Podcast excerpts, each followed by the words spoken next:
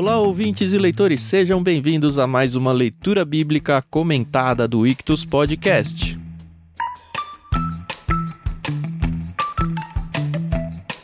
Eu sou o Thiago André Monteiro, arroba Vulgutan, estou aqui para inverter a ordem com Tiago Moreira e Carol Simão, para a gente conversar sobre o penúltimo, sim, o penúltimo capítulo do livro de Gênesis, o capítulo 49.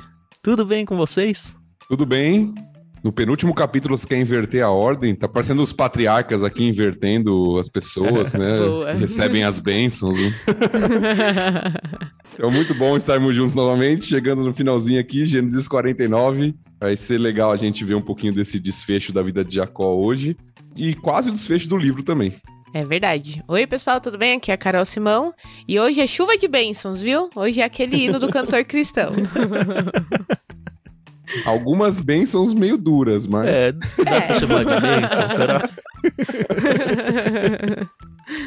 É aquela bênção que eu não quero, né? Bom, como você ouvinte já sabe, a gente tá fazendo a leitura da Bíblia na NVT, da Mundo Cristão. A gente agradece muito à editora por emprestar ela pra gente usar no projeto. A gente quer convidar vocês a fazer parte lá no Telegram, a gente tem o canal, vocês sempre ouvem isso e a gente continua convidando. Quem sabe um dia você aceita o convite e entra no canal, né? A gente tem lá no Telegram, é só ter o aplicativo instalado e acessar t.me barra leitura bíblica comentada para conversar tanto com a gente quanto com outros ouvintes. E também queria lembrar vocês que você pode ouvir esse programa tanto no nosso site ictus.com.br, ictus se escreve I-C-H-T-H-U-S, quanto no seu aplicativo de podcast favorito, aí é só procurar por leitura bíblica comentada que você vai encontrar toda a série aí de Gênesis que nós estamos muito próximos aí de terminar.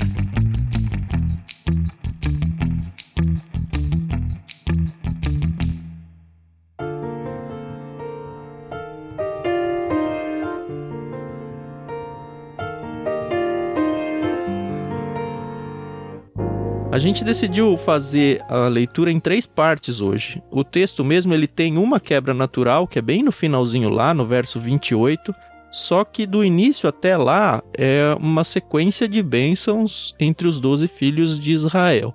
Então, como é muita informação, a gente decidiu quebrar no meio aí, então a gente vai na primeira leitura até o final do verso 12 e aí depois fazer o terceiro bloco seguindo na quebra natural do texto.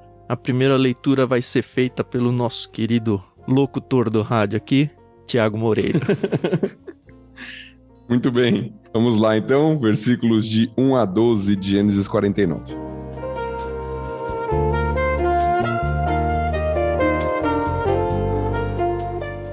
Então Jacó mandou chamar todos os seus filhos e lhes disse: Reúnam-se ao meu redor, e eu direi o que acontecerá a cada um de vocês nos dias que virão. Venham e ouçam, filhos de Jacó. Ouçam Israel, seu pai. Ruben, você é meu filho mais velho, minha força, o filho da minha juventude vigorosa. É o primeiro em importância e o primeiro em poder. É, contudo, impetuoso como uma enchente, e não será mais o primeiro, pois deitou-se em minha cama, desonrou meu leito conjugal. Simeão e Levi são iguais em tudo.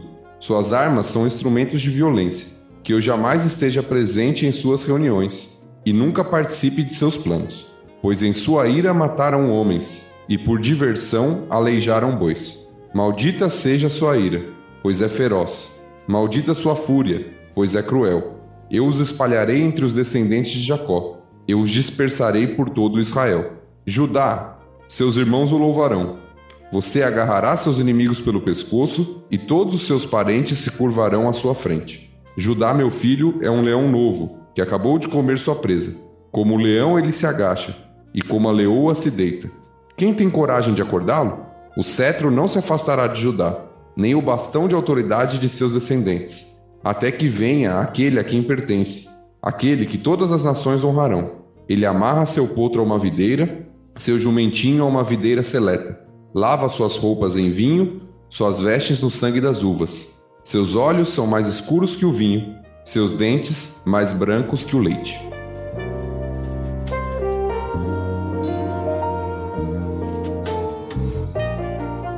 Muito bem. Eu gostaria de fazer uma pergunta. Vou dar uma de Carol aqui. Ó, você viu? Hum. Hoje tá tudo diferente aqui Não nesse é? podcast, né?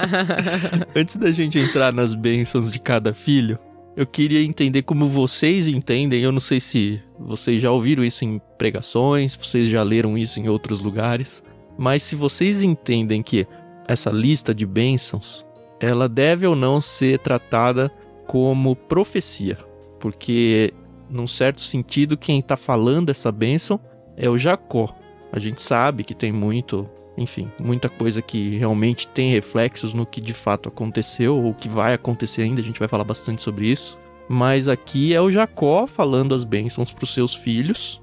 E eu não sei se é um salto forte demais dizer que é Deus falando isso para as nações. Não sei se ficou tão claro. A questão é: Jacó foi um profeta aqui? Ou ele só trouxe algumas coisas médias, assim? Então, eu vou responder aqui, porque vai estar errado, eu tenho quase certeza. e depois o pastor corrige.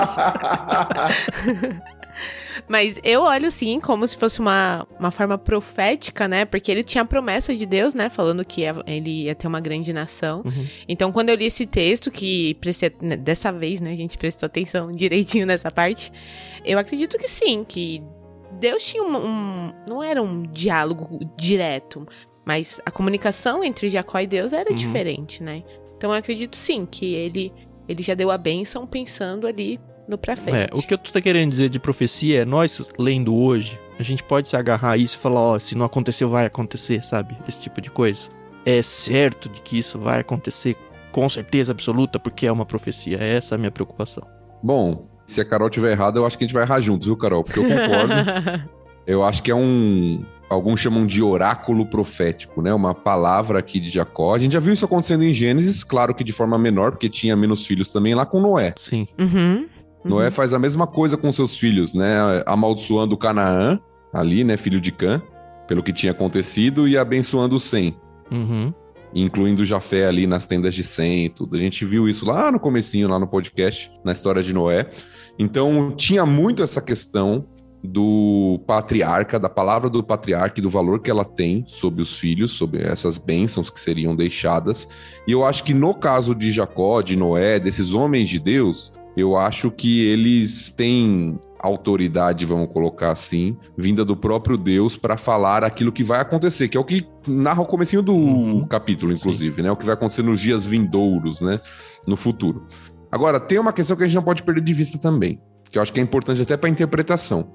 Eu creio que tem elementos proféticos aqui, mas a gente não pode esquecer que essa bênção, ela é dada num estilo poético. Isso. Isso é muito importante para a gente interpretar o texto. A gente vai ver muitas características da poesia hebraica aqui. Talvez a gente cite uma coisa ou outra sobre isso aqui durante o episódio. E como poesia, nem sempre você interpreta literalmente tudo que está escrito, porque tem muito uso de figura de linguagem Uhum.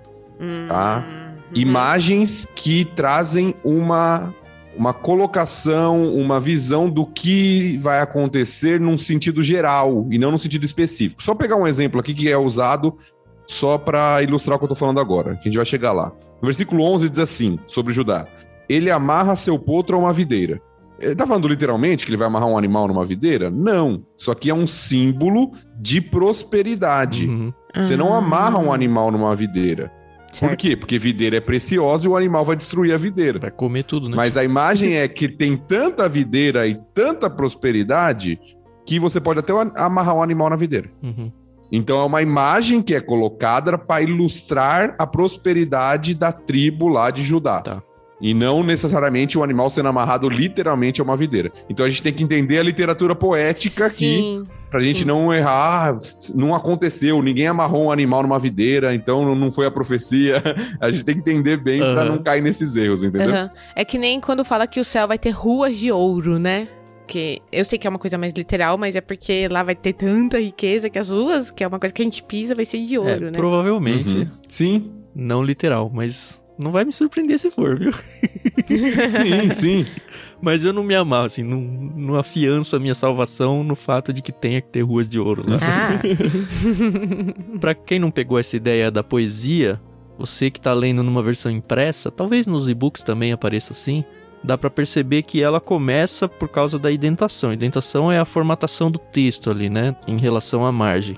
Então você percebe que o verso 1 ele é colado na esquerda e a partir do verso 2 ele é centralizado. É o que mostra pra gente que, olha, a partir daqui tem uma poesia. Isso. Eu quis levantar essa questão e a gente nem chegou ainda, mas por causa do verso 13, tá? Que ele me incomoda muito. mas a gente não leu ele ainda, daqui a pouco a gente fala sobre ele. Sim.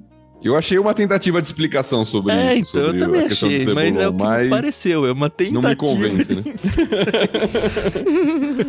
mas a gente sempre pode jogar pro milênio, né? Não, lá a coisa vai ser resolvida. Mas ok, É. vamos lá. Logo que o capítulo abre, é interessante que o, o Jacó, ele bate o martelo, né? Ele fala, olha, eu vou dizer o que vai acontecer a cada um de vocês e ponto. Né? E aí, nesses dias que virão, a gente tem que entender, como o Thiago já meio que falou isso, como um híbrido. Ele não tá necessariamente falando da vida do filho direto ali dele, mas Uhum. da sequência. Ele sabia que cada um ia se tornar uma tribo e tal. Então ele tá olhando para um futuro muito mais amplo, inclusive em alguns casos num futuro que para nós aqui no Brasil em 2022 ainda não aconteceu. Sim, não se restringe à vida do filho, é, até porque a gente vai ver algumas bênçãos que envolvem até questão de governo mesmo, né? De cetro, como vai ser falado de Judá. Uhum. Então, coisas que viriam no futuro da história de Israel, que nem Moisés, que está escrevendo nessas palavras que Jacó proferiu, tinha ainda conhecimento. Até por isso eu entendo que muitas coisas aqui, né, que tem esse caráter profético, como a gente falou, Uhum. porque muitas coisas nem Moisés, na sua época, sabia. Sim. Uhum. E eu acho que justifica até a, a complicação que dá em alguns momentos da tradução. De que ó, aqui é difícil de entender exatamente as palavras. Porque Moisés que está escrevendo, é o que você falou. Em muitos casos ele mesmo não tinha condições de entender aquilo. E como escrever aquilo que eu não entendi muito bem ainda, mas que tá escrito, né? Uhum. Sim. É, além da questão da dificuldade, como a gente falou, da, da poesia, né? Às Isso. vezes a poesia ela usa jogo de palavras e uma série de coisas que torna o texto mais, mais difícil, né? É, e trazer para o português tradução. é complicado. Outra coisa antes da gente entrar nos nomes aqui é pra gente se desapegar à ordem dos filhos, tá? Porque a primeira impressão que me deu é a ordem de nascimento. Até ajudar que a gente leu, ok, check pra isso. Uhum. Mas a gente vai ver que depois não. Aí você fala, ah, então é a ordem do nascimento pra cada mulher. Então ele teve quatro esposas ali, contando duas esposas e duas concubinas. Mas também fura, pelo menos tem um furo lá no meio, que troca a Zilpa, aí coloca um filho da Bila, e aí depois volta pra Zilpa, e aí dá uma bagunçadinha ali. Então só desapega e vai. Pode ser simplesmente a ordem que o Jacó lembrou dos filhos dele. Na ordem e é pronto. Já tava velhinho, já tava doente. É. Tava quase, né? Foi quase tudo certinho. quase, é. Teve uma, uma diferença É. ali, né? Uhum, uhum. Você vê um padrão, quase, padrão, pelo é. menos. Tirou né? nota 9, né? Começando com os filhos de Lia. Eu fico É, imaginando ele lá. Não, servas. vou fazer na ordem. Aí ele, uh, droga, esqueci um. Já tinha 147 anos, né? É, é verdade. Então. A Carol ai. brincou no começo aí, ah, pela primeira vez agora que a gente tem que gravar, eu prestei atenção. Não dá pra negar que é um dos textos que a gente lê e fala, vai, vai, quero voltar pra história, né?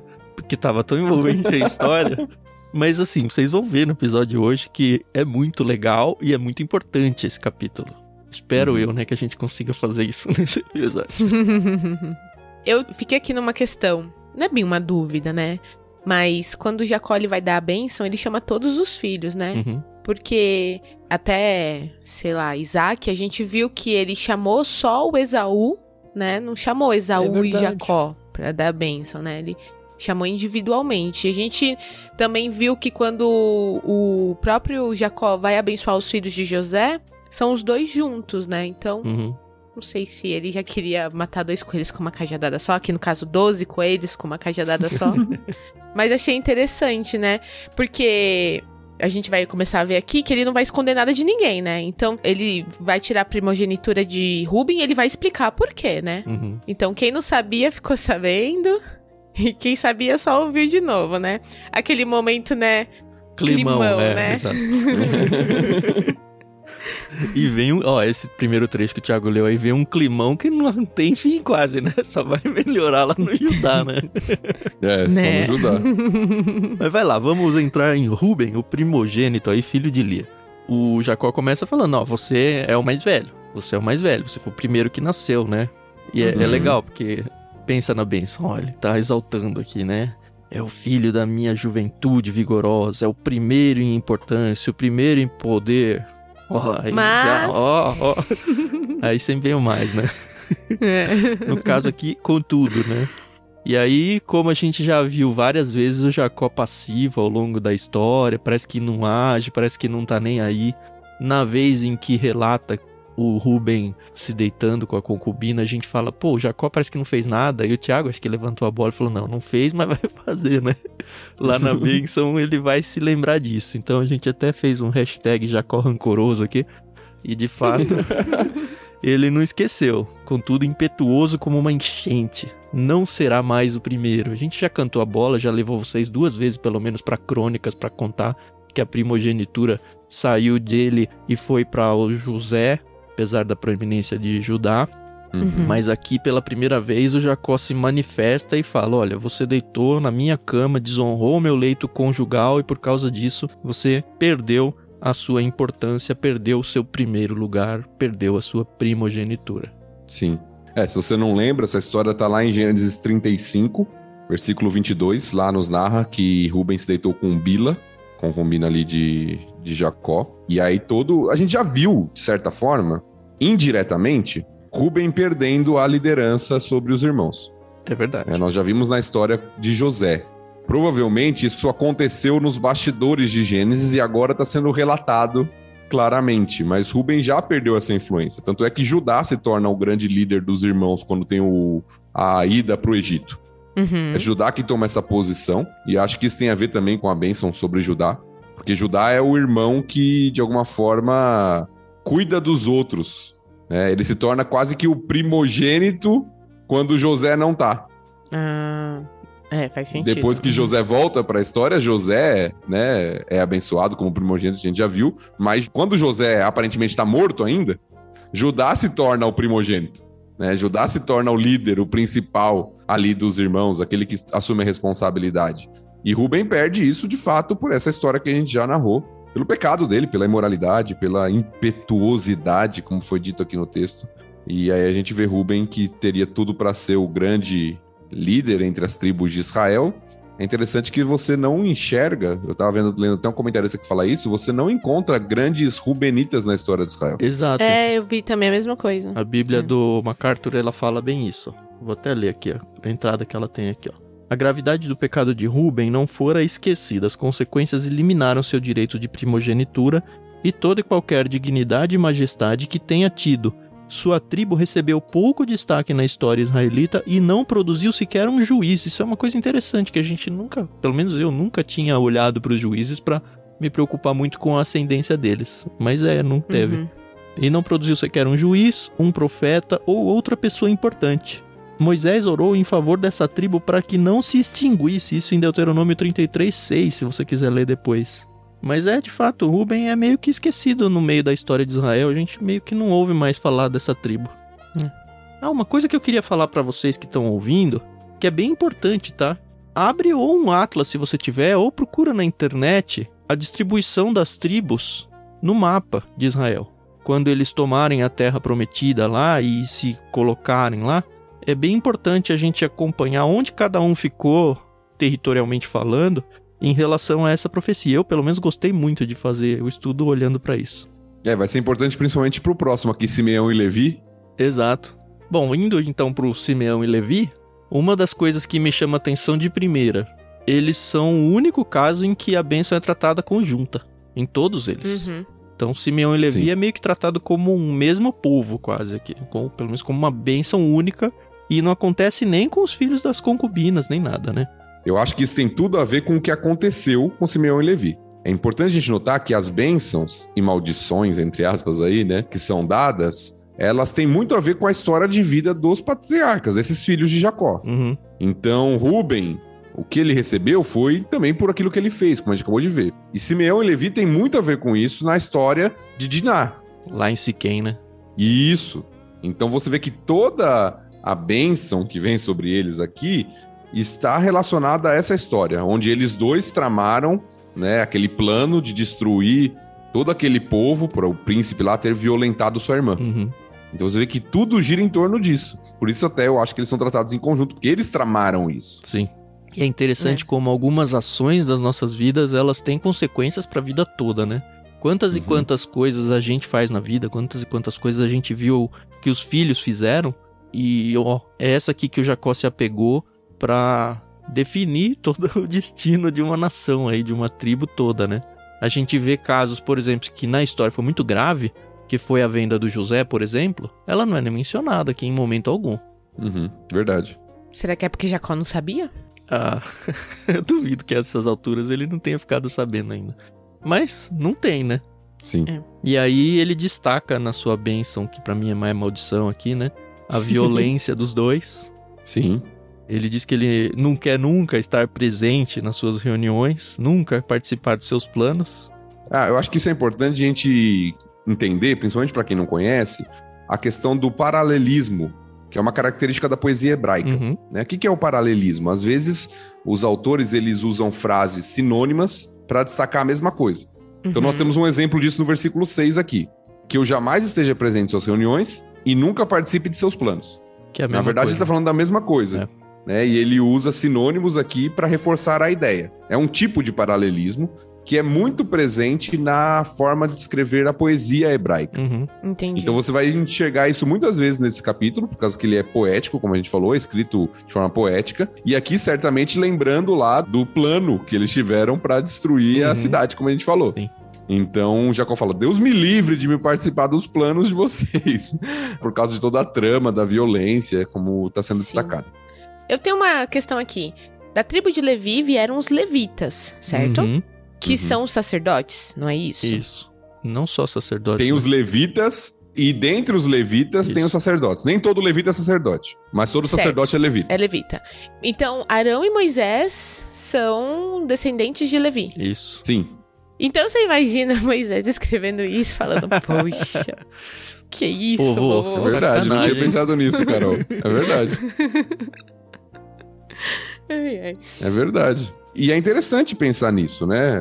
Porque Simeão ainda é uma tribo que acaba diminuindo a sua importância, Uhum. sendo Uhum. quase absorvida por Judá.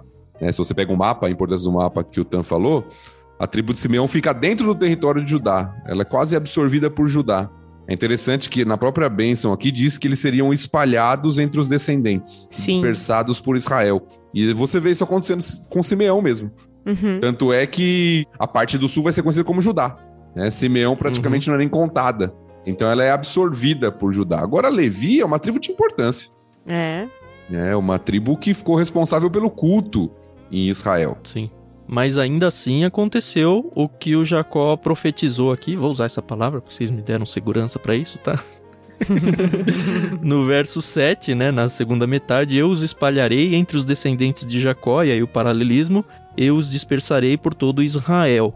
E de fato, mesmo com Levi tendo uma importância, uma proeminência em algum sentido, pelo menos no sentido espiritual aí, ele não teve terra, né? Não teve território. Ele foi Exato. espalhado. Uhum. E o Isso. Simeão, apesar dele ter tido tribo, como o Thiago falou, apesar dele ter recebido ali um terreno, de fato, no mapa é muito legal. É tipo uma bolha no meio de Judá, assim. E aí, de novo, eu gosto demais dessa Bíblia MacArthur aí. Olha só que legal, ele falando sobre o que aconteceu com o Simeão. 1. Um, Tornou-se a menor tribo no segundo censo de Moisés. Isso no censo lá em Números 26. 2. Foi omitido na bênção de Moisés. Isso em Deuteronômio 33. Lembra que a gente mencionou em algum episódio que às vezes um filho some do nada? Uhum. Uhum. Quando menciona 12. Aí vão, naquele caso lá vai entrar Efraim e Manassés. E o Simeão é que vai ficar fora da lista aqui. E aí o comentarista que creditou a esse motivo aí. E 3. Mais tarde dividiu o território com o Judá, que é o que a gente já falou aí. Então, consequências fortes aí para o Simeão. Pois é. Só porque eles gostavam de alejar uns boizinhos, né? É, então. é, eu ia falar justamente sobre isso. É interessante porque, apesar do texto que a gente leu lá, do massacre da cidade, a bênção aqui, né? A palavra de Jacó para eles é forte, porque diz que eles fizeram isso, né, com os animais por. Por Ah, diversão. Né? É. Então você não nota isso lá naquele momento, mas aqui Jacó falando, olha, por diversão, né? É aquele negócio de crueldade Uhum. mesmo que tá sendo É. destacado aqui, né? Muito forte. É, esse alejaram bois aí, pelo que eu tava dando uma lida, é cortar o tendão da perna dele, não que ele não consiga mais andar, mas ele não serve mais como animal de carga, um animal para ser cavalgado nem nada do tipo, né? Você praticamente inutiliza o animal para o uso normal dele. Sim, a palavra Jarretaram, é... né? Jarretar, Isso. isso. nas versões mais antigas. Que vamos combinar que o alejaram é bem melhor pra gente que tá lendo aqui, né? Apesar de que eu gosto de conhecer umas palavras, assim, de de repente parar numa palavra diferente e falar, jarretar, o que, que será que é isso, né? Aí vai pesquisar. Eu gosto desse momento cultural, assim. Mas eu sei que muita gente tem meio preguiça disso. Então, tá aí a NVT pra ajudar você.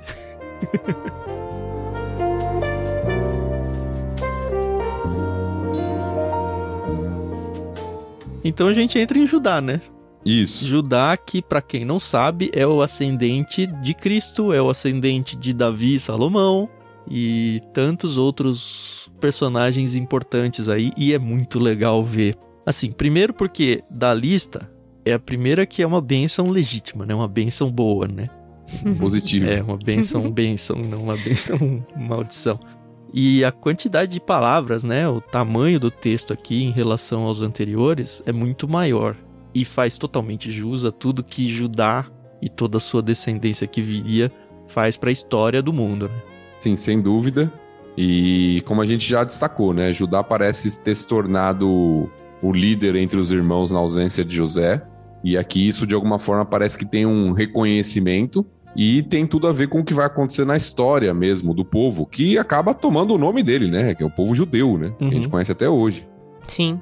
Então, o Judá tem uma importância muito grande aí pro decorrer da história de Israel, né? Uhum. Ele vai Uhum. se tornar a tribo do sul inteira, né? Que vai ser ele e o Simeão, Sim. como a gente já viu. Se não me engano, Benjamim entra lá também. Eu acho que há uma migração em um período dos benjaminitas. Pra baixo, né? Pro sul. Isso.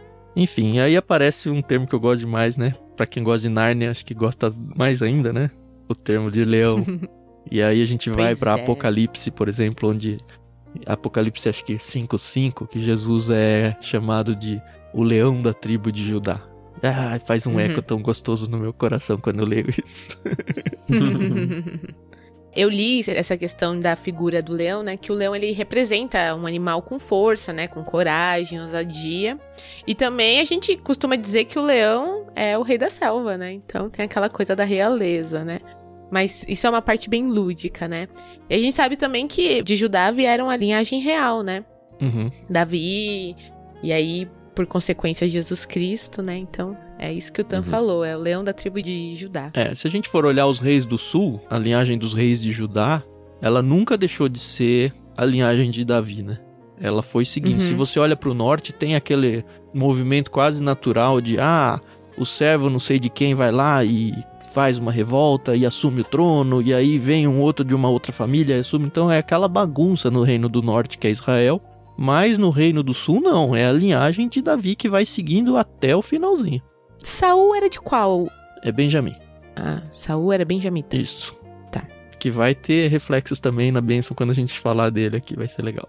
É interessante que a bênção de Judá aqui, ela começa com um jogo de palavras entre Judá e louvarão, porque Judá vem da palavra que significa louvor. Sim. Ah, legal. Então isso vai acontecer algumas vezes nas bênçãos. Uhum. Faz parte também da poesia. Sim, Uhum. certeza. Então você tem um jogo de palavras sobre o louvor que será dado a Judá. É interessante porque Judá aqui, ele quase que assume, de alguma forma, o que acontece com José. Uhum. Que os irmãos louvam Judá, depois vai falar que os parentes vão se curvar a ele. Uhum. Então aquilo que aconteceu com José, aqui em Gênesis, vai acontecer com Judá também. Uhum. É, isso tem a ver com a realeza, como vocês já disseram. Sim. né, a ideia do cetro que é colocado aqui, da própria força de Judá, como uma tribo forte, né, como o leão que foi destacado. Então tudo isso vai mostrando que Judá vai tomando uma certa proeminência entre as tribos aqui, né? Sabe uma coisa que eu tava pensando? A gente fica meio que na dúvida. Ah, mas quem que foi o primogênito? Gera assim, esse- essa sensação, né? Pô, mas foi o Judá, foi o José, e na verdade nem o José, o Efraim, né? Por causa do José. Uhum. que é no capítulo anterior a gente mostrou isso. E se a gente não tivesse a confirmação lá no texto de crônicas que a gente já leu, seria difícil bater o martelo para qualquer um dos lados. Só que se você for olhar no que foi depois da divisão de tribos, Judá é, entre aspas, aí o primogênito da parte sul, porque é ele que toma proeminência, e na parte uhum. norte é o Efraim, tanto que ele é intercambiável, aí o nome é intercambiável entre Israel e Efraim. Então, num certo sentido, meio que tem dois primogênitos aqui, pelo menos para a liderança de duas grandes nações. E uhum. é um uhum. negócio que, assim, tá na nossa cara, mas muitas vezes a gente não percebe. Ó, Judá realmente se tornou uma nação sozinha, e Efraim também. É verdade. E é claro que todo o destaque por causa do nosso contexto cristão vai acabar se voltando mais para Judá, uhum. por causa da linha messiânica, como a gente já falou, mas a gente uhum. já disse isso no episódio anterior, inclusive, que Efraim se torna uma nação ali muito poderosa, né? Sim, sim. Em vários períodos da história de Israel se torna uma tribo muito forte dentro da, da nação. Né? É interessante que no versículo 10 fala, como a gente já tem mencionado aí, sobre o cetro. Uhum. E é importante o finalzinho do versículo 10, porque diz: Até que venha aquele a quem pertence, aquele que todas as nações honrarão ou trarão tributo. Aqui é uma tradução um pouco difícil até, as versões falam que tem uma tradução um pouquinho difícil, mas eu creio que aqui nós temos inclusive um vislumbre messiânico. Ah, eu não consigo não pensar isso. Uhum. Pra mim é só messiânico aqui. então, um vislumbre do Messias. O cetro não se afasta de Judá, ou seja, tem os reis lá, mas tem o rei por excelência, que um dia vai chegar a esse trono, falando a respeito de Jesus, do Messias, né? Então, muito bonito e eu acho que bem profético mesmo aqui. Se eu tinha alguma dúvida sobre a questão da profecia, eu acho que nesse ponto eu minhas dúvidas são sanadas aqui. e é muito interessante pensar isso, né? Porque quanto que a gente está longe da ideia de um Cristo chegando, de um Messias sendo necessário para a humanidade, sabe? E uhum. Deus já coloca assim, como a gente já falou lá no começo, né, da serpente e o diabo, já coloca migalhas do que seria necessário, do que aconteceria, que ó, vai vir alguém que vai pisar a cabeça da serpente. E aqui, olha, vai vir alguém que é rei, que vai governar. E aí a gente vai entender o que, que significa esse governo, né? E os próprios judeus demoraram muito tempo, acho que até hoje eles não entenderam muito bem o que, que é isso, né?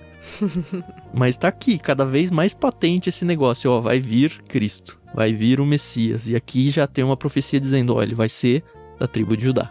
Uhum. E do mesmo jeito que a gente falou aqui que o Simeão se tornou a menor das tribos, a gente tem o Judá sendo a maior das tribos, pelo menos durante a peregrinação aqui, né? E de novo trazendo aqui a MacArthur para vocês. Na marcha pelo deserto, Judá seguiu à frente, conforme números 10 14, e de acordo com o censo de Moisés, teve a população mais numerosa, conforme números 1, 27 e 26, 22. E a gente vai vendo assim, é, Judá realmente vai se tornando muito grande, tanto que meio que naturalmente ela assume uma tribo inteira lá, um reino inteiro no sul. Uhum. Bom, chegando aqui no finalzinho da benção para ajudar, ele cita nos dois últimos versículos 11 e 12, ele amarra seu potro a uma videira, isso a gente já já conversou um pouco, né? Seu jumentinho a uma videira seleta. Aí aqui, ó, lava suas roupas em vinho, suas vestes no sangue das uvas, seus olhos mais escuros que o vinho, seus dentes mais brancos que o leite. Na própria NVT, ele trouxe uma um estudo literal mesmo, falando que o milagre de transformar a água em vinho, o primeiro sinal de Jesus foi o anúncio de que o Messias havia chegado, em um prenúncio de coisas ainda melhores por vir. Não entendi. Ah, eu gostei demais dessa parte, Carol. Eu nunca tinha feito essa ponte. Nunca tinha. Pois é. Porque assim, acho que a primeira coisa que a gente tem que fazer é interpretar o texto aqui, para depois ir uhum. para essa essa alusão aí ou pelo menos esse paralelismo aí. Uhum. É muito o que o Thiago falou, né? Amarrar o potro a uma videira Primeiro, assim, videira é uma árvore frutífera. Então, você uhum. amarrar um animal a uma árvore frutífera, você está desperdiçando alimento porque o animal vai ficar comendo aquilo lá. Mas é essa questão da abundância. Olha, tem tanto que em vez de ter um poste seco de madeira fincado no chão, que é onde se amarra um animal, pessoas vão amarrar na árvore frutífera.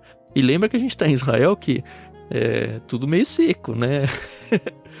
Mas assim, é, ó, vai ter tanta abundância que tanto faz. Eu posso prender o animal numa videira.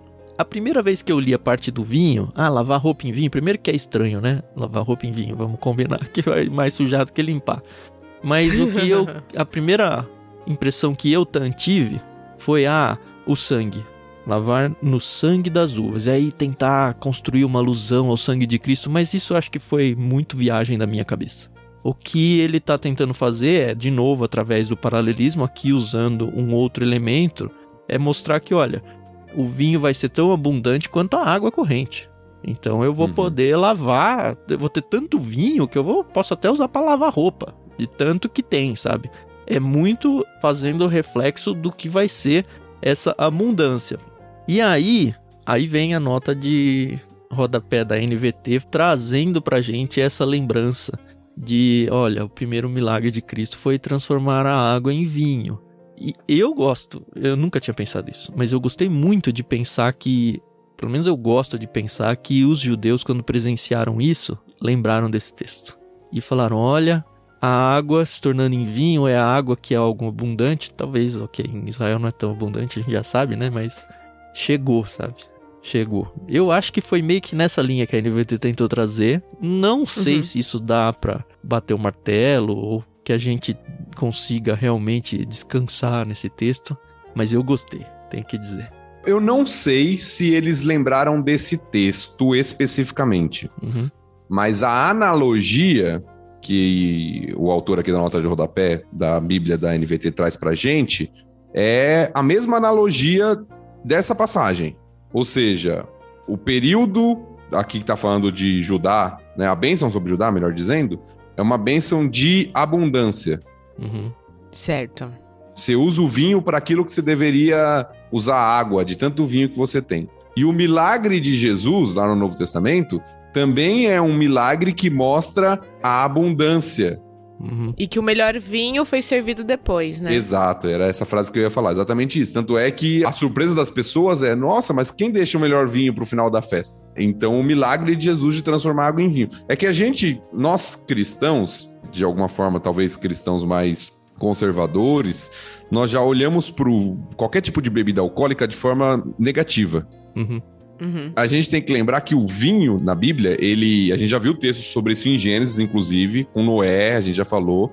Ele é condenado a embriaguez, é condenada, melhor dizendo. Mas o vinho era um sinal de alegria e de festa. Uhum. Não era necessariamente algo ruim. Pelo contrário, era o que era servido nas festas. Né? Uhum. Um sinal de alegria. O problema era você se deixar dominar por ele. Sim. Se embriagar, né? Então, a, a, imagem do vinho aqui abundante é um sinal de que tem muita fartura na terra. Uhum. E o 12, não só fartura, mas muita saúde, né? Uhum. Olhos mais escuros que o vinho, dentes mais brancos que o leite. Então vai ser uma época de tudo perfeito. Muita saúde, muita abundância. E aqui sim eu acredito que seja uma profecia de algo que não chegou ainda. É o que a gente chama aí de época milenar, governo milenar de Cristo na Terra e tudo onde a gente vai ter o próprio Cristo governando o mundo. Ó, oh, vai ser tão legal, meu. vai ser tão legal. tá certo, entendi agora.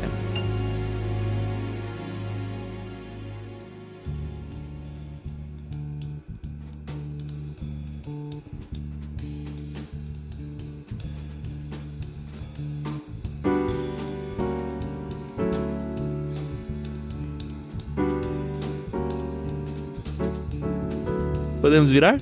Uhum. Então vou fazer a leitura do verso 13 até o 28.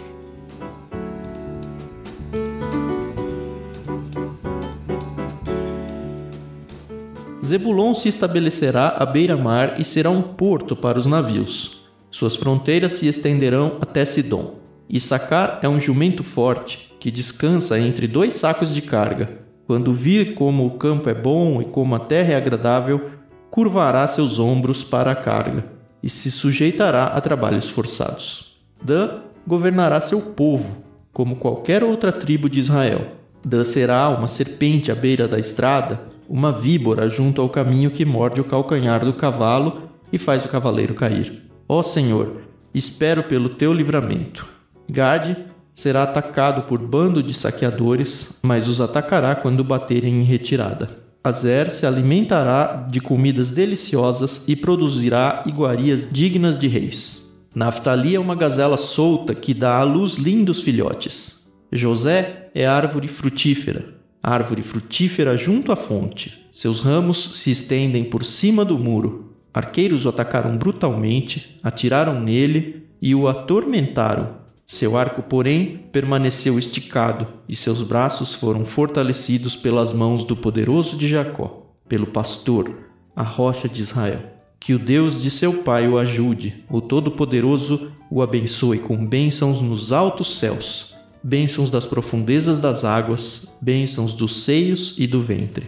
Que as bênçãos de seu pai ultrapassem as bênçãos de meus antepassados e alcancem as alturas das antigas colinas que essas bênçãos descansem sobre a cabeça de José, que é príncipe entre seus irmãos. Benjamim é um lobo voraz. Pela manhã devora seus inimigos, ao entardecer, divide o despojo. Essas são as doze tribos de Israel, e foi isso que seu pai disse ao despedir-se de seus filhos. Deu a cada um deles a bênção que lhe era adequada.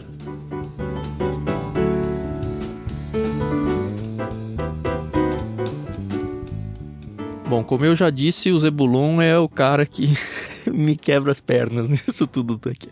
Porque diz que ele se estabelecerá à beira-mar e será um porto para os navios. Suas fronteiras se estenderão até Sidom. Sidom é uma cidade litorânea muito importante. Na Bíblia vai aparecer várias vezes pareado com Tiro, que também é uma cidade litorânea. Tiro e uhum. Sidom, você vai ouvir isso muito. E aí você vai pro Atlas, né? E você vê que o Zebulon não tem mar, né? Tipo Minas Gerais falando que vai pro que vai pra praia. Não tem praia, cara. Não tem. E aí, como que não tem praia e se estabelecerá beira-mar e será um porto para os navios? Suas fronteiras se estenderão até Sidom. Sidom está acima de Tiro. E apesar de estar tá fronteira com Azer, que essa sim tem Tiro lá no seu território, Sidom tá mais pro alto ainda, que nem no Azer aparece. E aí eu falo, pô, Jacó, me ajuda a te ajudar. Agora não dá. Mas eu vou deixar o Thiago passar pano aí, porque eu não consegui. não, tem duas, tem duas formas de tentar né, entender essa profecia aqui. Uma que acredita que isso já se cumpriu e uma que acredita que isso vai se cumprir futuramente com uma extensão de território no período do milênio, como o Tan já mencionou algumas vezes aqui no nosso episódio de hoje. É, extensão uhum. de território no período do milênio é bíblico, tá? A gente vai ver isso, uhum. vai ficar claro não tem créditos de que tribo vai ocupar cada território, mas que vai ter uma extensão que nunca existiu no mundo, isso vai. Fechei meu parênteses, pode seguir. Sim. Aqueles que tentam harmonizar como algo que já aconteceu na história da tribo de Zebulon, falam que, apesar de Zebulon não ter um, uma fronteira né, marítima, ele teve um relacionamento né, localizada por uma rota comercial onde vinham muitas pessoas, muitos comerciantes marítimos, uhum. que é uhum. conhecida como a Via Maris. Então, o Zebulon está situado num local em que se beneficia dessa via, onde tem muitos comerciantes marítimos que se deslocam pelo território onde Zebulon se situou. Uhum.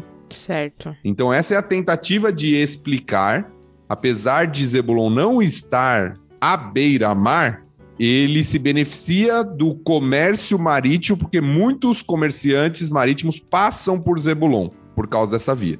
Convence? A mim nem tanto. Eu também não. Eu prefiro pensar como algo futuro. É, eu também. Mas é uma tentativa de explicar. Porque, ó, fala, estabelecerá beira-mar, não é? Será um porto para navios, não é? Suas fronteiras se estenderão até Sidom, não é? Aí, quando eu vi, eu falei, ou não foi, ou não é profecia. Ou não é. Entendeu? Por isso que eu abri o programa falando, será que é profecia mesmo ou não? É. Eu ainda jogo minhas fichas no milênio também. Vamos ver. Legal é a cara da Carol. É, não, eu só. Não tem imagem. Fico na minha aqui. Beleza. Resolvido o assunto ou não resolvido o assunto do Zebulon aí. Aliás, ó, queria deixar claro aqui. Deixar muito claro eu também acredito na inerrância bíblica. Então, uhum. o fato de não ter acontecido exatamente isso na história não me dá nenhum cisco de preocupação no sentido de que, ah, então a Bíblia é falível, tá? Talvez algumas pessoas se abracem nisso, mas textos assim não abalam em nada absolutamente a minha fé ou a minha confiança nas Escrituras. Isso tem que deixar bem claro. Eu sei que cada um lida do seu jeito com isso, e eu realmente acho uma pena as pessoas que começam a questionar a Bíblia por causa disso. Mas eu queria deixar esse aviso aqui. É, eu acho que é, a gente falou isso, né? Mas é bom, a gente tá lá aqui em Gênesis 49 já. Mas a gente, Uhum. quando começou o projeto, nós falamos isso, alguns fundamentos, alguns pressupostos nossos. E nós acreditamos na Bíblia como a palavra de Deus. Então nós sempre partimos desse fundamento, dessa doutrina, da inerrância, da inspiração das escrituras. Eu acho que isso é um- uma boa âncora Uhum. né, para nossa Sim. análise bíblica. Sim. É, Eu concordo aí.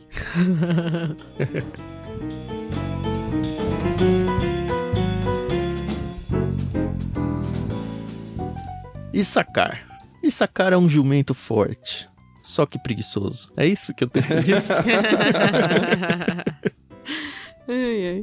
Eu achei interessante, não sei se foi na própria Bíblia da NVT ou em algum lugar eu li, fazendo a comparação com aquele animal que empaca. É uma mula, isso? Mula? Sim, mas é, é, a, Uhum. a imagem de um animal que tem força, mas que ele empaca no caminho, né? Então ele não, não usa a força que ele tem. Aham. Parece que é essa Hum. imagem que está sendo trazida, né? Um jumento forte, mas jumento forte que descansa. É. Tem Uhum. tanta gente assim no mundo, né? Tem tudo pra dar certo, mas a única coisa que atrapalha é ela mesma, né? Ai, Jesus. E aí nós vemos que o parte do resultado também, né, da preguiça, como foi dito aqui, é que ele é sujeitado a trabalhos forçados. né? Então nós vemos isso né, na história de Sacar muitas vezes, né, o que os comentaristas falam aqui é que a tribo foi frequentemente subjugada, né, por exércitos invasores. Uhum. Uhum. Então ela realmente sofreu isso, sofreu esse jugo, vamos colocar assim, de outros exércitos, talvez por não se proteger, não usar a força que tinha. Uhum. No estudo que eu fiz, tá falando que acabaram se tornando uma tribo mais servil, né? Porque eles falharam quando foram expulsar os cananeus do seu território. Uhum. E as coisas só melhoraram lá com a liderança de Débora e Baraque, que a gente vai ver bem mais pra frente. Em Juízes 5:15, fala assim: "Os príncipes de Issacar estavam com Débora e Baraque. Sob suas ordens desceram ao vale." Legal. Aí entra no Dan. Sobre Dan aqui, o que nós temos é Dan, de alguma forma, governando sobre sua tribo, sua terra ali, mas é dito que ele será uma serpente à beira da estrada, né? Que morde o calcanhar do cavalo. Parece ser ah, uma tribo meio traiçoeira. Se a gente for ver a origem da palavra Dan, né? Significa juiz. Olha, Daniel, Deus é meu juiz. Dan. Que legal. Agora que ligou as pontas pra mim. Já sabia que Daniel era Deus é meu juiz, mas Dan. Precisei do comentário aqui pra lembrar que é juiz, é claro. Mas é, faz essa graça, né? Literária aí, Dan, com o governo aí julgando. Mas de fato, é traiçoeira, né? Mas Dan, eu li algo aqui sobre Dan, na Bíblia de Estudo do MacArthur, que diz o seguinte: Dan, cujo nome significa juiz, como o Tan acabou de falar, deu origem a uma tribo agressiva que também julgaria na nação, mas que não seria conhecida pela estatura moral ou fidelidade religiosa. Dan abandonaria mais tarde a terra que lhe fora designada, em Josué 19, e migraria para o extremo norte de Israel. E aí depois ele fala do versículo 18 sobre o clamor de Jacó Mas foi uma tribo que geralmente é destacada como uma tribo que não seguia muito a lei do Senhor. Uhum. Uma tribo que se desviava muitas vezes. Então, até por isso, em alguns locais, naquelas omissões, Dan é omitida. Sim, na lista, lista lá em Apocalipse 7, ela some. Isso. Interessante é que Sansão vem da tribo de Dan, né? Que também é um pouco traiçoeiro, né? É legal Sansão, porque ele sempre aparece, acho que por conta da, da história, da grandiosidade da história, da questão da força e tudo. Ele sempre aparece nesses livrinhos, nas bíblias infantis e tudo, como, olha, um super-herói, né, de Deus, um, um super... Mas ele moralmente foi bem questionável, né? A gente vai chegar, quando for ler a história dele, foi bem complicada a, trajetória de vida dele e combina muito aí com o esquema de Dan, onde ele é um juiz, o Sansão é considerado como um juiz, ele governa de alguma forma, Uhum. mas ele tem seus momentos de traição aí, traiçoeiros. Mas sabe o que, que eu gosto, por exemplo? Tirando Jesus Cristo, que veio como homem e um homem perfeito, é interessante ver que a maioria, se não todos os protagonistas da Bíblia, eles tem suas falhas, né? Como todos nós temos, Uhum. né? Mas mesmo assim, por exemplo, Judá, que a gente viu que fez tanta coisa ali, né? Com os filhos e com a nora. Mesmo assim, ele ganhou a bênção da primogenitura. O Messias veio da linhagem dele, entendeu? Então, eu acho Uhum. interessante isso, né? Não quer dizer que, ó, vou pecar aí a rodo, porque no final eu posso ser justificado, porque a gente sabe que a gente não é merecedor, mas eu acho interessante isso. Sim, eu acho que a gente já, já tinha até mencionado isso em algum episódio. Né? Acho que isso nos faz lembrar que Deus usa instrumentos imperfeitos para sua obra É. e que o grande herói das escrituras, na verdade, é o próprio Deus. Aham. Isso é muito legal. E aí, antes de mudar para Gad, tem quase um, um parêntese aqui de Jacó, Uhum. um clamor dele aqui. Ó Senhor, espero pelo teu livramento. Uhum. E ó, apesar de ser só um, um verso, uma linha na minha Bíblia, se você olhar com muito carinho, você vai perceber que a indentação dele é pra esquerda de novo. Ele não começa na mesma linha, ou seja, saiu da poesia, assim. É meio que um hiato mesmo de Jacó falando: Puxa, tomara que Deus mude essa situação aí, viu? E aí, ok, agora eu vou voltar pra minha poesia. É uma palavra meio que de esperança aqui. Eu acho que está Uhum. relacionado ao que ele falou anteriormente de Dan também, mas eu acho que contempla tudo aquilo que ele vem Uhum. falando. Né? Da esperança dele no Senhor, né? E no livramento que Deus pode dar para os descendentes, para as tribos. Né? sim, sim. Aí a gente entra no Gad. É importante aqui no Gad a gente olhar pro mapa de novo, né? A tribo de Gad ela vai ficar do lado direito do Rio Jordão. Lembrando que quando chegar a hora de eles tomarem a terra prometida, eles vão vir por baixo, sobem, aí fica meia tribo de Manassés, Gad e Ruben do lado leste. Aí eles atravessam Jordão e aí toda a terra é dominada por resto das outras tribos todas. Então, no lado leste ali é um lugar de muito ataque. O tempo todo, o território todo de Israel é atacado por ali, até porque pelo oeste tem o mar Mediterrâneo ali, é mais difícil. As brigas ali normalmente vinham de baixo pelos filisteus ou alguma coisa assim. Mas territorialmente falando, é muito mais fácil atacar pelo lado direito. E aí a primeira, uma das primeiras, né, a primeira tribo de ataque ali central era Gad. E aí faz todo sentido, porque fala Gad será atacado por bando de saqueadores, mas os atacará quando baterem em retirada. É de novo um jogo de palavra, né? Aliás, tem vários jogos de palavras nesse verso aqui, que Gad significa ataque. O bando de saqueadores aqui é atacantes. Então a gente vê que aí é uma nação bélica, que ela precisa ser bélica pela posição geográfica dela. Uhum. Exatamente. É, é legal, porque aparece quatro vezes a palavra ataque aí nesse versículo. Então é um jogo de palavras muito forte, né? Porque Gad é ataque, será atacado por atacantes, que é bando de salteadores, mas os atacará. Então quatro vezes aparece, mostrando que essa tribo vai viver em constante guerra, constante conflito. E o Tan explicou bem o contexto já. E olha, muito antes deles se tornarem escravos no Egito ainda, né? Ele tinha acabado de chegar no Egito aí, poucos anos aí. Mais ou menos poucos, né? Mas considerando o tempo que eles iam ficar lá, poucos anos ainda. Ainda teria toda a peregrinação, é muito profético mesmo, né? Uhum. Uhum. Aí a gente tem o Acer, que é o Masterchef da galera aqui, né? Azer, Acer, Azer, sei lá como que diz o nome dele. Não tem muita informação, só indica ali uma terra fértil, provavelmente. Falando muito a respeito de comida, né? E de boa comida. E quem não gosta, né? Então, uma tribo que viveu num, num ambiente aparentemente mais fértil ali. Uhum. Aí depois fala de Naftali, né? É, antes de, de Naftali, a explicação que a própria Bíblia de Surdo da NVT dá é que a tribo se localizou, se estabeleceu ao longo do rico litoral norte de Canaã. Então, de fato, um local ali onde tinha bastante riqueza né, e fertilidade para produção de alimentos Uhum. aí. Essa sim, cheia de portos, com tiro coladinha nela ali, tudo certinho. e mais importante, né? Vizinha do Zebulon, que vai tomar as terras dela em algum momento na história. Depois vem a, a bênção, né, pra Naftali, né? Comparando a sua descendência com uma gazela solta.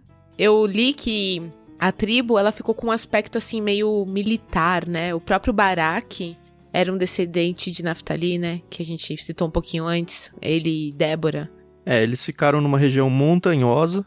Eu acho que a analogia ao animal aí é um, um animal de montanha mesmo. Uhum. E eu acho que gazela aí a gente lê com olhos ocidentais e pensa até em alguém, uhul, é", mas acho que não é isso, né? Uhum. É aquela coisa de não só o bélico, mas a destreza de lidar com o terreno nos momentos de guerra. É, eu acho que é isso que o texto tenta trazer pra Hum. gente. E a agilidade, a velocidade Isso. desse animal que consegue. É é interessante, muitas vezes é comparado nas escrituras como andar em lugares difíceis mesmo e com destreza, né? Como você diz, com velocidade, com capacidade. Então, eu acho que tem a ver com a região, sim.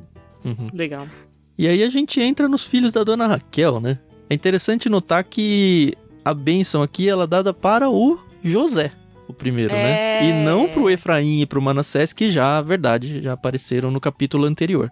Mas o nome do Efraim, apesar dele não estar diretamente aqui, ele é meio que lembrado no início da bênção aí. Não sei se o Thiago pegou essa ou não, mas a Bíblia de Estudo NVI dessa vez pegou aqui pra mim. Que bom. Diz o seguinte, ó: um jogo de palavras com o nome de Efraim, frutífera, que segundo Jacó predisse seria maior que o primogênito de José, Manassés. Então, assim, o Efraim não tá, mas tá. Na bênção.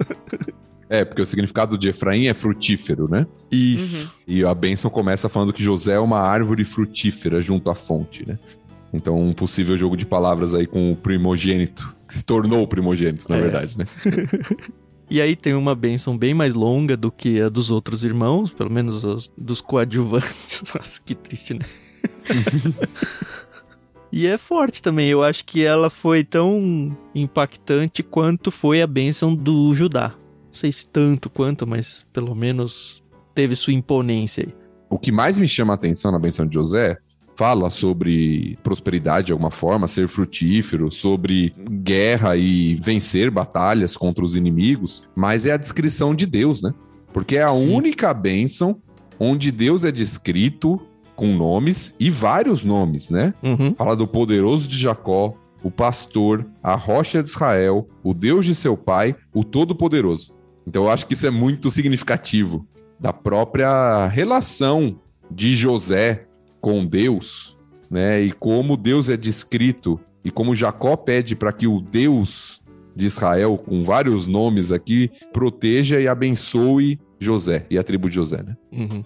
E a gente já falou várias vezes sobre essa questão de usar o nome de Deus com vários atributos diferentes, né? Trazer o nome de Deus à memória através dos seus atributos. Uhum. É interessante que ele fala de vários tipos de bênção também, né? Bênção dos altos céus, que geralmente significava a chuva, né? Uhum. Que vinha para a colheita. Uhum. Bênção das profundezas das águas, que muitos ligam aqui a poços, né? De água para prosperidade na terra, uma série de coisas. Uhum. E bênção do seio e do ventre, que era o sinal da expansão do povo, né? Da fertilidade, do Sim. nascimento de filhos, né? Descendentes. É, e de fato vai acontecer, né? Se a gente for olhar de novo, eu já falei em algum episódio, me espanta a quantidade de território que o Manassés, por exemplo, assumiu. É, é, se bem que Judá é grande pra caramba também, né? Mas perto de outros, você olha Zebulon pequenininho, Dan pequenininho, Issacar pequenininho, e Manassés tem do lado direito e do lado esquerdo do rio, nos dois lados, um território bem grande, sabe? É bem interessante de ver que, de fato, Efraim e Manassés foram muito beneficiados, não só Efraim por se tornar aí praticamente o povo de Israel inteiro, ou pelo menos ser lembrado como isso, mas ambos de fato têm reflexos muito grandes de toda essa abundância da bênção aí. E aí vem o filho da Carol, né? Benjamin. É, quem dera. Quem dera, Carol, você queria essa bênção aí pra ele, não? Não, meu querido, a gente tem uma tribo, né? Ah, eu, eu achei que foi uma bênção meio mal menos. Sério? É, lobo voraz, pela manhã devora seus inimigos, ao anoitecer divide o despojo. Acabou. E eu entendi isso aqui mais como algo negativo do que algo positivo, viu? Não sei. Se a gente for olhar, por exemplo, a história do que foi depois resultado da tribo de Benjamim, Benjamim quase foi dizimado Uhum. naquela questão lá onde eles abusam da concubina de um, um judeu lá e aí depois os próprios judeus se vingam em cima e quase exterminam a tribo de Benjamim. A gente vai ver um benjamita muito famoso chamado Saul. Na verdade são dois benjamitas É, famosos, isso que eu né? falar. E os dois chamam Saul, né? Exatamente. Hum, Saul e Saulo. É, Saulo é Saul. No... que vai se tornar o Paulo, o Super Paulo lá do Novo Testamento, né? O Super Paulo, gostei. Ah, é, Super Paulo. É, assim, uhum. o, o, cristianismo atingiu os gentios, né? Para usar o termo que o Novo Testamento usa. Graças. Principalmente por causa dele, né? Sim, Ele sim. que expandiu ali, tirou do meio de Israel e levou para todo lado o cristianismo. Mas o primeiro Saul não foi tão bacana assim, né? A gente vê que, ó, casa bem, ó. Nos dois casos, tá? O, os dois casos que eu digo é no Saul, rei de Israel, e na tribo de Benjamim, atacando lá e sendo tão imoral do jeito que foi, atacando a concubina lá. Pensem nesses dois casos e lê de novo. Benjamim é um lobo voraz, pela manhã devora os seus inimigos, ao entardecer divide o despojo. Por isso que eu li como algo ruim, porque sempre que eu leio Benjamim me vem essas duas histórias à cabeça. É, o que o texto destaca é que é uma tribo que vai estar em constante conflito, novamente, Isso. né? Em guerra o tempo inteiro. E até guerra dentro do próprio povo, como você já Uhum. mencionou. Naquela guerra civil que tem em Israel, é causada pela tribo de Benjamim. Isso não impediu, como a gente já viu na história, como você acabou de mencionar, que Deus usasse pessoas benjaminitas. O próprio Saulo, o próprio Paulo vai falar que ele vem de uma tribo sem tanta importância em Israel, que é a tribo Uhum. de Benjamim, mas que foi usada por Deus na história, mesmo diante de tanto conflito e tanto problema. Né? A lição que eu tiro pra gente é: mesmo que a sua família seja tudo desgracenta, você pode ser uma grande bênção na história de Deus, tá bom? Não, mas isso é verdade. A gente tá brincando, mas às vezes a gente culpa muito o ambiente, a circunstância, e mesmo em meio a tribos que foram desobedientes ao Senhor, o Senhor levantou pessoas que foram fiéis a Ele.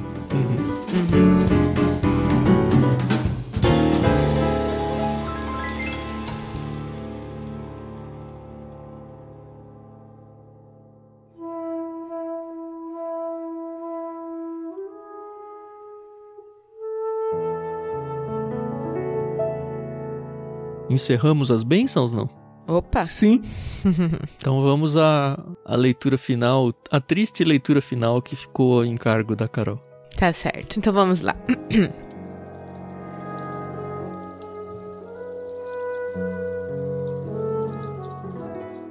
Em seguida, Jacó lhes deu a seguinte instrução: Em breve morrerei e me reunirei aos meus antepassados. Sepultem-me com meu pai e com meu avô na caverna no campo de Efron, o Itita. É a caverna de Macpela, perto de Manri, em Canaã, que Abraão comprou do Itita como sepultura permanente. Ali estão sepultados Abraão e sua mulher Sara. Ali também estão sepultados Isaac e sua mulher Rebeca. E ali sepultei Lia. É o campo e a caverna que meu avô Abraão comprou dos Hititas. Quando Jacó terminou de dar essa instrução a seus filhos, deitou-se em sua cama, deu o último suspiro e, ao morrer, reuniu-se a seus antepassados.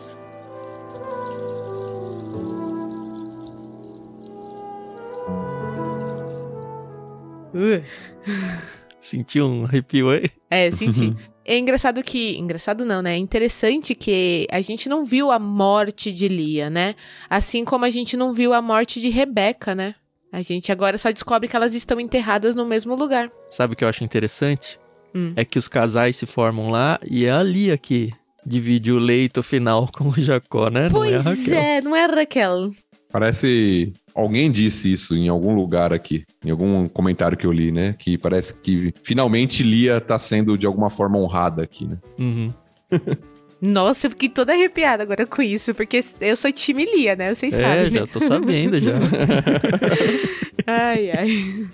Mas aqui, novamente, a gente já mencionou isso em outros capítulos, então vou ser breve aqui. Novamente, a gente vê a importância que eles dão pro ser sepultado junto com a família. Uhum. né? Jacó já tinha pedido isso para José no capítulo anterior, para que ele não fosse sepultado no Egito, mas que voltasse. E novamente ele deixa esse recado agora para os seus filhos, né, para todos eles, que ele queria ser sepultado com seus antepassados, com o pai, o avô, com toda a turma lá. Uhum. E eu acho que isso fazia muito parte das tradições e do e era muito, de fato, muito importante para eles, não só no contexto familiar, mas também no contexto nacional, como a nação está se tornando algo maior aqui, né? Ou vai se tornar algo- em vias de se tornar algo maior. Sim. E eu gosto muito desse trazer à memória o campo de Macpela lá. Eu queria saber, nunca pesquisei isso, se ainda é identificado o local dessa caverna, será? Hum, não sei, nunca pesquisei também. Isso é interessante, né? Será que é um lugar de, de visitação no mundo hoje? Eu espero que não, de verdade. Porque o que as pessoas fazem com isso não, não é bonito. Mas é interessante que para eles era, de fato, um local muito especial, né? Foi o primeiro lugar que eles compraram, né? Uhum. Na Terra Prometida lá. O que viria a ser a Terra Prometida. E apesar de Raquel não estar enterrada lá, ela foi enterrada, tem lá no, até no capítulo 35, voltando um pouquinho. É em Belém, não é? Em Efrata? É, em Belém, na, onde no futuro, né, foi um, a, o território de Benjamim, né? Isso, é verdade. É verdade. Hum, bem lembrado. Eles estavam no caminho, eles estavam em viagem, né? E ela foi É. sepultada Uhum. lá. E aí tem a morte, né? A gente já vem pronunciando essa morte há uns dois ou três capítulos. Sim. É uma morte que eu gostaria de ter na minha vida. Bem velho, com os meus filhos e netos em volta de mim. E eu simplesmente me deitar, dar um suspiro, aparentemente sem dor, sem sofrimento. E se reuniu aos seus antepassados. Eu acho tão bonito essa frase. Sim. assim. É uma expressão bonita. É interessante, porque parece que tava esperando. eu- eu- esses relatos eu acho bem interessante, porque é aquele negócio de dar as últimas palavras mesmo, né? Uhum. É. Terminou de falar o que ele tinha que falar, morreu. Acabou. Será que a gente tem essa noção, assim, quem morre de velhice, consegue perceber, ó, estou nos meus últimos minutos, minutos mesmo, assim, e vai chegar. Olha, eu já tá ouvi chegando. pessoas falando que sim. É difícil, né? Porque a gente não. Não, Não tem como você e experimentar isso e. contar depois. Porque né? depois você morre, né? Mas eu já ouvi gente, muita gente falando que sim, sabe? Ó, tá chegando minha hora, eu tô indo e tal. A pessoa parece que vai vendo as forças indo embora, de alguma forma. Quem sabe eu descubro isso um dia, né? Mas eu não vou voltar pra contar pra ninguém, tá?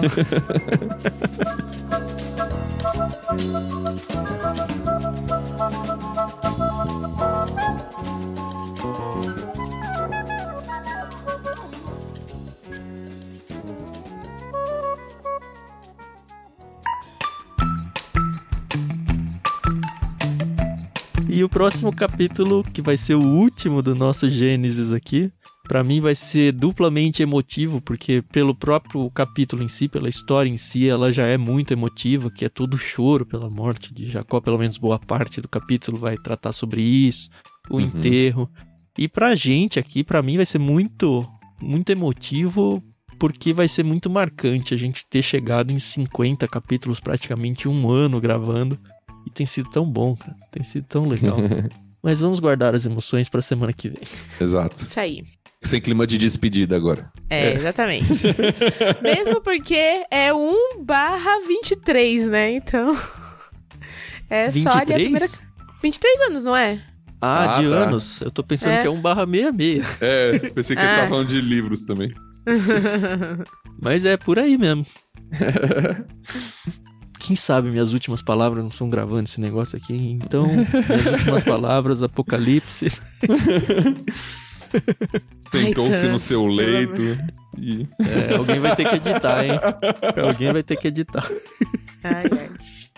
Tá bom, ouvintes, muito obrigado. Foi um episódio longo. Eu realmente tava falando em off com a Carol aqui. Eu realmente não achava que seria um capítulo longo, porque não é um capítulo de genealogia, mas é um capítulo que fica falando da vida das pessoas só assim. Mas foi tão bom falar sobre isso, um capítulo que normalmente a gente meio que lê rapidinho, pula. Mas foi legal. Acho que a gente trouxe bastante informação legal. Acho que muita informação pra gente se lembrar conforme a gente for avançando no Antigo Testamento. E espero que você tenha gostado tanto quanto a gente gostou de trabalhar nesse capítulo aqui. A gente volta na semana que vem. Não se esqueçam de trazer pessoas, agora que Gênesis está meio acabando, convida pessoas para começar de novo e alcançar aos pouquinhos a gente nesse projeto. Vai ser bem legal, tá bom? Muito obrigado e até semana que vem. Até semana que vem, pessoal. Fui surpreendido agora porque eu tô falando no lugar da Carol. Ah, Mas até semana que vem. Foi bom estar com vocês novamente e estejamos juntos aí para concluir essa jornada no próximo podcast Gênesis 50. Amém. Obrigada, pessoal, pela paciência, audiência. A gente se ouve no próximo e último episódio de Gênesis. Até mais.